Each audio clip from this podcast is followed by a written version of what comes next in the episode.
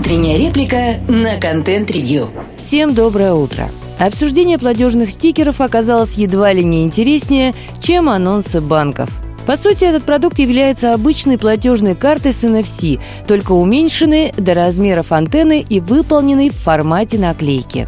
Для удобства пользователей в банковские приложения добавлены некоторые настройки, чтобы управлять этой картой. Чего-то радикально инновационного в этом нет. И вроде бы все логично. Есть аудитория, которая привыкла платить бесконтактно, но из-за отключения Apple Pay такая возможность у них пропала. Банки нашли способ, который позволяет эту возможность вернуть, хоть и с небольшими ограничениями. Впрочем, есть и плюсы. Например, теперь можно не переживать за уровень заряда батареи. Да и сам стикер в чем-то безопаснее традиционной карты, потому что на нем нет никаких платежных данных, и с его помощью невозможно сделать покупку в интернете. Нужно сказать, что сама идея такого продукта далеко не новая.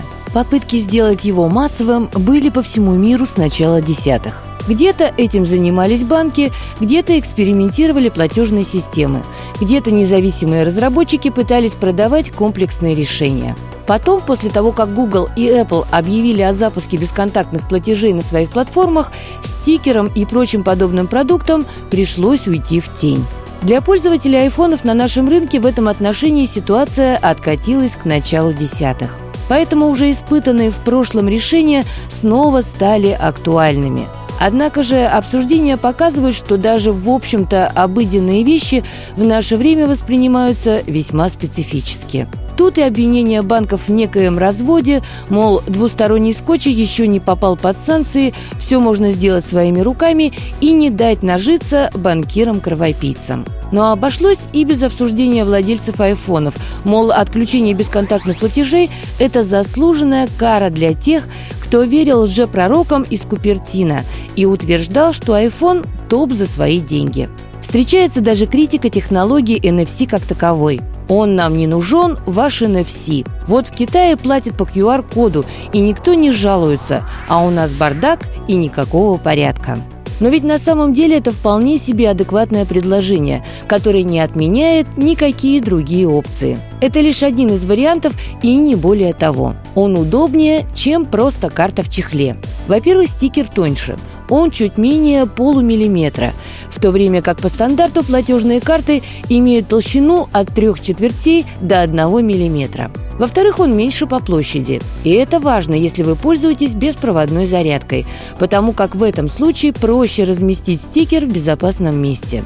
Что же касается QR, то тут вообще очень странно, хотя бы потому, что никто не собирается отключать этот способ оплаты. Можно пользоваться разными способами одновременно, и никаких проблем это не вызывает. А популярность QR не только в Китае, но и в других странах Азии связана с множеством причин. И далеко не все из них технические, как принято у нас считать. Первоначально он использовался для P2P платежей, вроде тех, которые у нас проводятся по номеру телефона. Ну, вы, наверное, видели таблички в небольших кафе, базарах и подобных местах. Номер телефона, инициалы и надпись «Сбербанк». Сканировать код намного удобнее, чем что-то вводить вручную. Ну а когда массовая привычка уже сформирована, то логично предлагать пользователям то, что им понятно и удобно. Люди консервативны и не любят переучиваться, несмотря на то, что NFC пользоваться проще и работает она быстрее. В целом мы видим здоровую реакцию рынка и нездоровую реакцию публики. Возник спрос, появилось предложение. Что само по себе хорошо, ведь это значит, что рыночные механизмы все еще работают. С технической точки зрения тут все крайне просто, и странно, что вообще ведутся какие-то дискуссии на этот счет. А вот навязчивое желание увидеть во всем заговор или видеть в каждой новости повод высказать одну и ту же навязчивую мысль – это не очень здоровая ситуация. Хотелось бы верить, что спокойное, трезвое мышление рано или поздно снова вернется в моду. Слушайте наши подкасты на Яндекс Музыке, во ВКонтакте, Google и Apple подкастах. Всем доброго дня. Пока-пока.